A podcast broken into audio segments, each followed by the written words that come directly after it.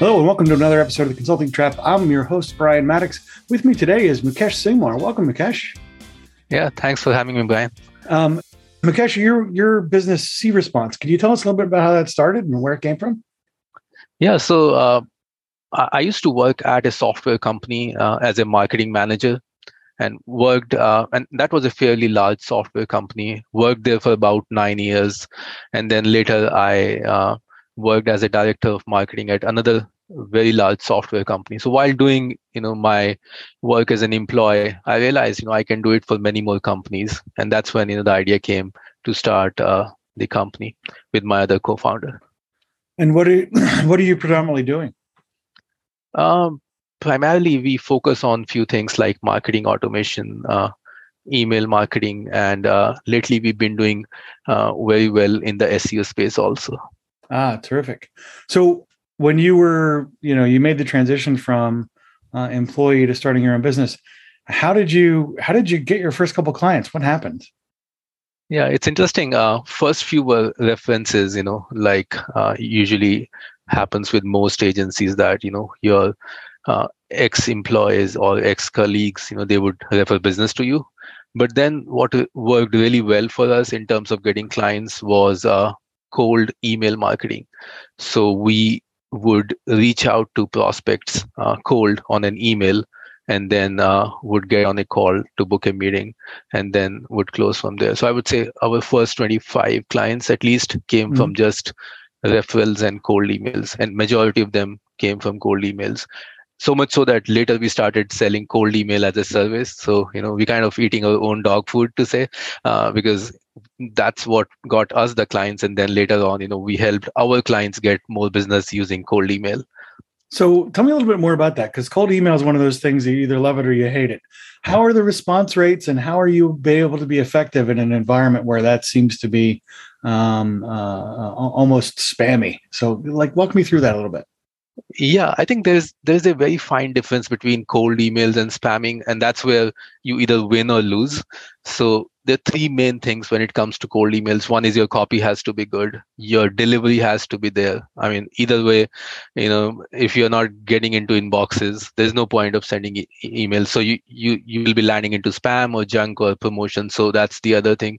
And finally just you know the audience that you are targeting. So what happens when you're not really sure about who to target? Those emails, you know, would end up getting into spam because those people will start flagging your emails. Uh, it's mm. you you have to send to the right people. And to a question about response rates, we've been getting very good response rates for ourselves and for our clients also. What is um, what's a yeah. very good response rate? Just to help baseline the expectations here.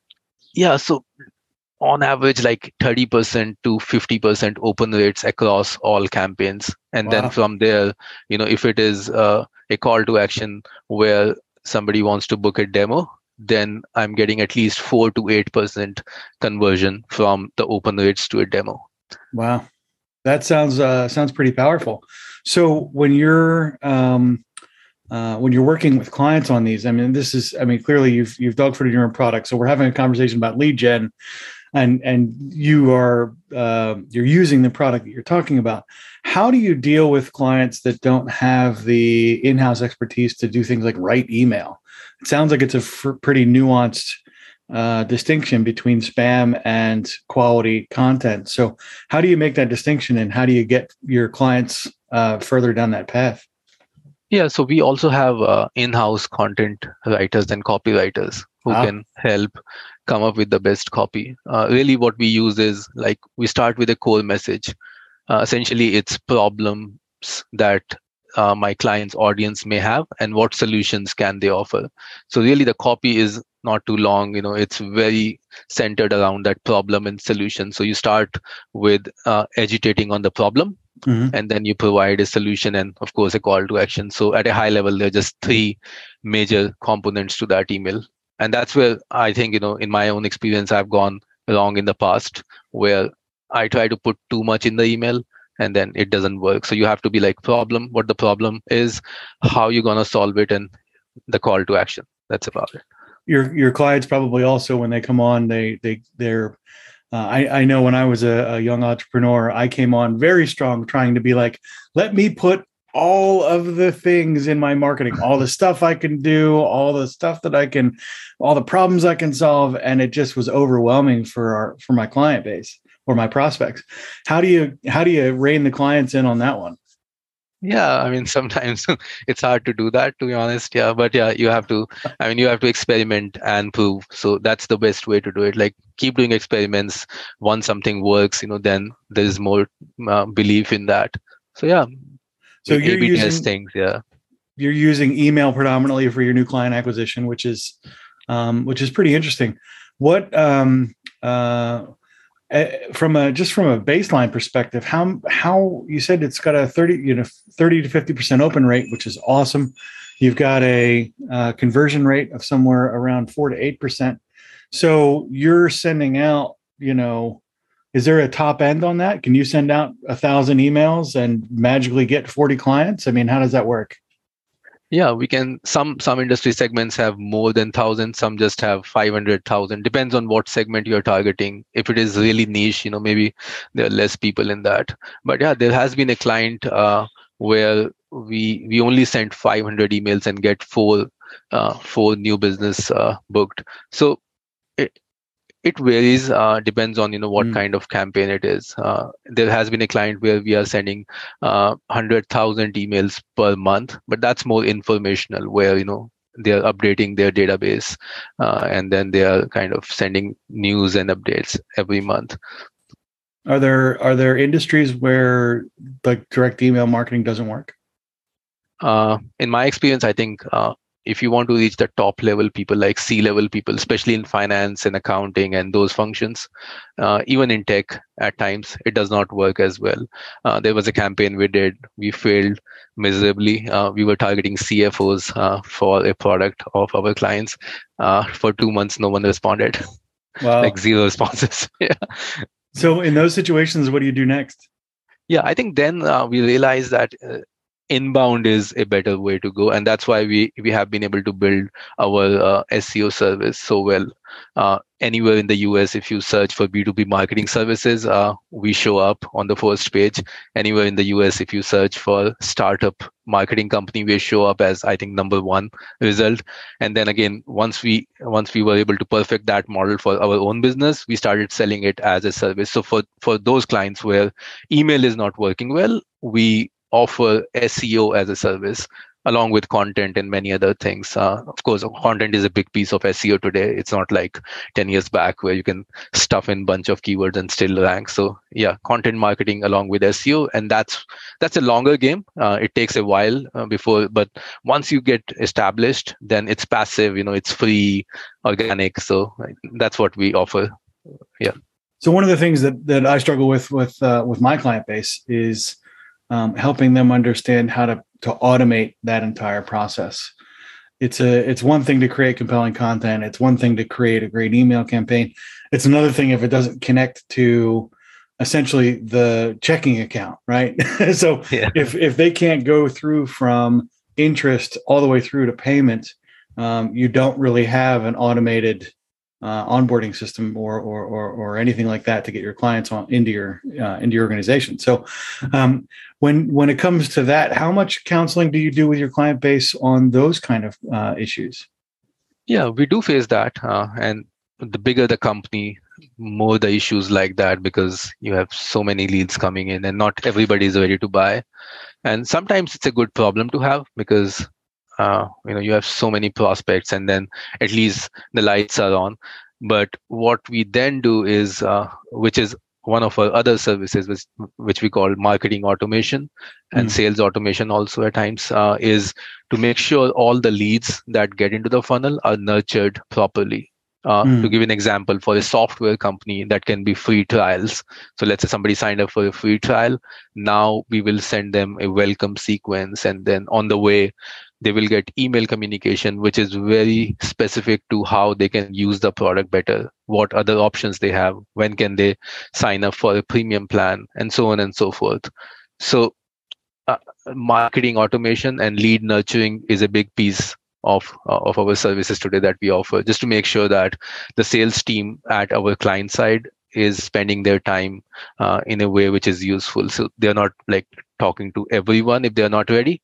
Uh, the other leads are getting nurtured while they're only talking to the to the people who are actually ready to be sold.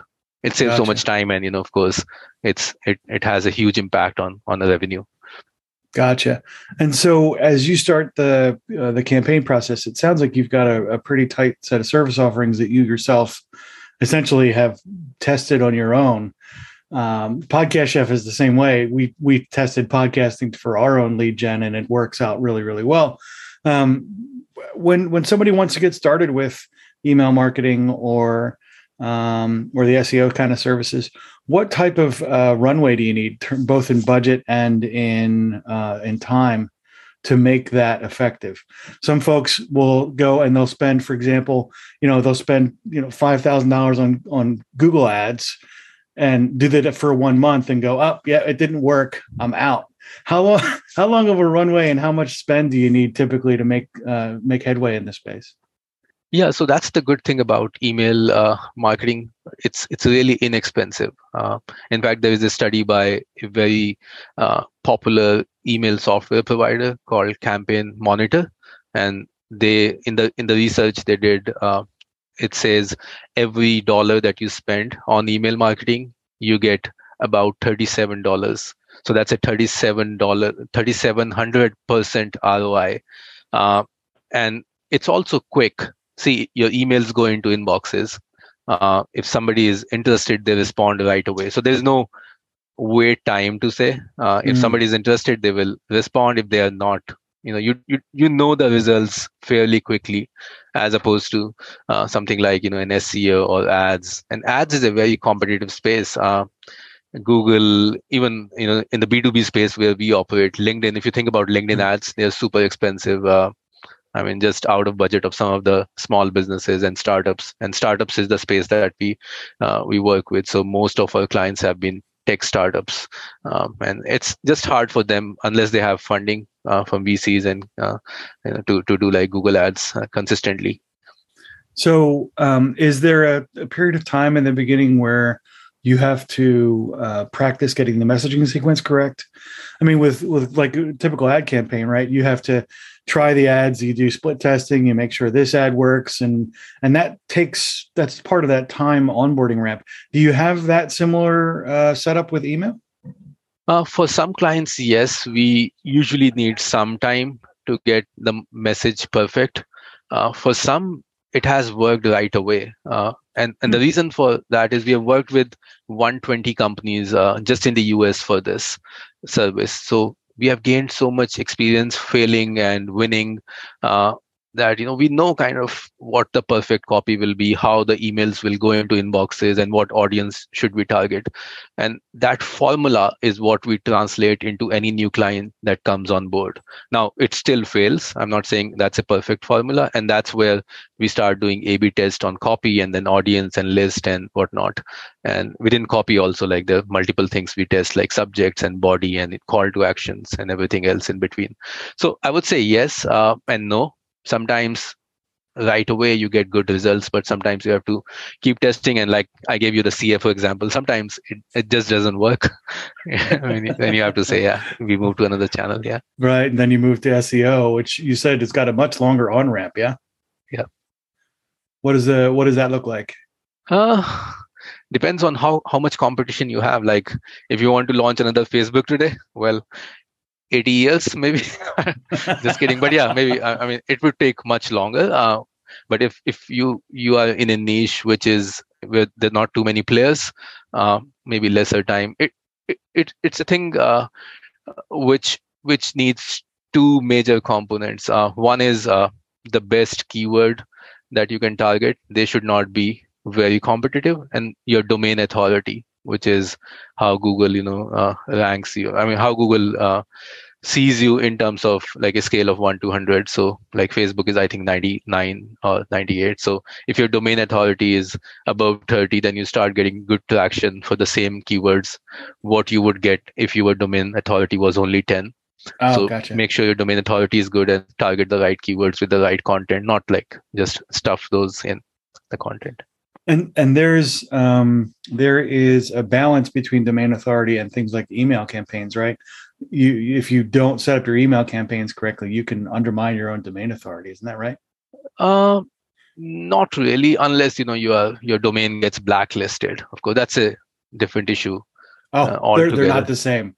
So domain no. authority and email have nothing to do with it. No, no. So no. all of these, um, so the services like that warm up your inbox and stuff like that, the uh, the uh, services that do that, that's just to prevent you from getting blacklisted. It has no benefit to your domain authority at all. Yeah, blacklisted, but also to to get like get into inboxes. Like you may never get blacklisted mm. for sending emails, but you still cannot get into inboxes if you're not doing correctly. Ah, so it's not like a binary thing that you know either you're blacklisted or you're getting in, into inboxes. Yeah, but yeah, domain authority is where it's it's more to do with backlinks on your website. Let's say more and more uh, websites are linking back to you, then your gotcha. domain authority goes up. Uh, to give an example, let's say Forbes mentions you, and then uh, Washington Post, uh, Washington Post mentions you, and New York Times mentions you. So you are getting juice, like an SEO juice, from all these big authoritative authoritative publications right and suddenly your domain authority will go up i mean you can you can get links from like 150 200 small uh, you know bad websites but if you get like two from good websites that's that's so much more uh, valuable that's uh that's why the the .gov backlinks are really important, right? If you can get yeah. those, that's like or the .edus, right? Those are those are pretty good ones to get. The isn't that why a lot of folks are writing on Forbes? Like Forbes yeah. has this huge open author community. Isn't the reason for a lot of people doing that because they want the SEO juice? Yeah, one one of the reasons, yes. Yeah. Uh, but of course, you know, Forbes uh, is also a good place to be if I mean, the readers come in, they know about your business, your brand. So yeah, I mean, it's it's both, but SEO juice definitely is one of the things. Yeah.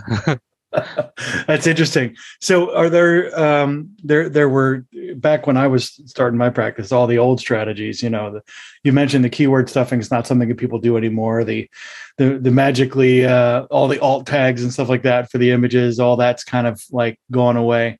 Um, are there any tried and true methods that continue to work? Uh, well, the titles and the descriptions on the pages they still work. Um, variations of keywords, I would say, uh, one of the old school tactics. They still that still works So make sure you have all the variations because everybody is doing, you know, a different kind of search on the web. So you you want to make sure you are uh, relevant for those searches and also long form keywords uh, because I'm not always searching for a specific keyword. I could be searching for a query, like find me a good restaurant in uh, downtown New York. So, you know, something like that, more long form should also be in your strategy. Yeah, those are some of the old school ones. But content, like more, I mean, today it's more about the content has to make more sense and not have the right keywords only. I mean, it's good to have the right keywords, but if it's not making sense to the question that the uh, search uh, query asked uh, doesn't make uh, sense, you know, for SEO. Have you um, have you noticed uh, an influx in the AI driven content having a negative impact on SEO? Uh, yes and no. now, some tools which are good uh, with you know what they bring out after you give them commands on writing content, they have enhanced SEO uh, because SEO also is about putting more and more content out there. With AI, you can do a lot more. Uh, with uh, I say no because some of these tools are not good. So what they what they give you is like at times duplicate content. Right. That's a huge no-no for SEO. What they also give you at times is uh, you know, content which is totally lame. I mean, again, going back to my original point about, about like, you know, it's it's not just putting the like a 2000 word article out there. It also has to be something which is making sense and you know answering the question of the user. So yeah if if those ai tools uh, fail uh, in doing those or checking those boxes i think that has a negative impact on your seo mm. That's interesting. I think we're going to find more and more that that's uh, we're going to be in a fight against human human created content, and I mean the AI content is almost like spinner based content at this point. It's like uh, you give it some keywords and tell it to go, and maybe you get something useful, maybe not. um, I think it'll be interesting to see how that shakes out and what what the search engines are going to have to do to change to make that uh, effective. Yeah, I would say uh, until that, that happens, you know, let's get more content from these tools, at least the good ones. yeah. All right. Um, it has been, I've learned a lot. Uh, Mukesh, I, I want to make sure that we do a couple things uh, before we close up shop here. Uh, first things first, um, who is a good uh, person to reach out to you, either in terms of referral or in terms of potential clients? Uh, who would you like to speak with, and how should they reach out? Yeah, so uh, our our clients, like I said, have been uh, startups uh, in the tech space. So anyone who is a CEO at a at a startup, or maybe uh, in a software company, uh, the CEO or the marketing head uh, even the sales head sometimes those are the best contacts you know that we would want to speak to how should we have them reach out uh, so they can uh, come to a website book a call uh, or they can just you know send an email to info at seeresponse.com gotcha um, and in your quest uh, to create an awesome uh, awesome consultancy awesome awesome practice what are the three biggest things you've learned in your journey so far uh, I think three biggest things that I've learned. Uh, one, just be consistent in whatever uh, you're doing. So sometimes, you know, initially it takes a while, but if you continue doing it, uh, then usually it, it works out. Second, trust your team and have the best people. Uh, it all about it, it's all about the people uh, eventually. So if you have the best people, then you will be able to do things really well. And finally, uh, just nourish the relationships with your clients. So customer service, I think, is one of the big pieces uh, that I've learned. Uh, so your your services uh, have to be good, but if your services are good and your customer service is not good, you still are going to fail. So make sure your customer service is good. Mm, that's sound advice. Thank you so much for your time today, Mukesh. I appreciate you being on the show, um, and we look forward to hearing more about your uh, your quest moving forward. So please be sure to circle back and let us know how things are going in a couple of months. Absolutely. Thanks for having me, Brian. Thank you. Thanks for listening to this episode of The Consulting Trap. If you have suggestions for future episodes or would like to be a guest on our show, please send me an email at brian at podcastchef.com. That's B R I A N at P O D C I S T C H E F dot com. Before we go, we'd like to thank the sponsor of our show, Podcast Chef. Podcast Chef helps turn ordinary podcasting into a revenue generating lead magnet for your consulting business. Our podcasting done for you service takes away the headache of starting up and running your own podcast. Reach out now to take advantage of our 30 day money back guarantee. Visit us at podcastchef.com to find out how our team of experts can help you leverage podcasting to take your business to the next level.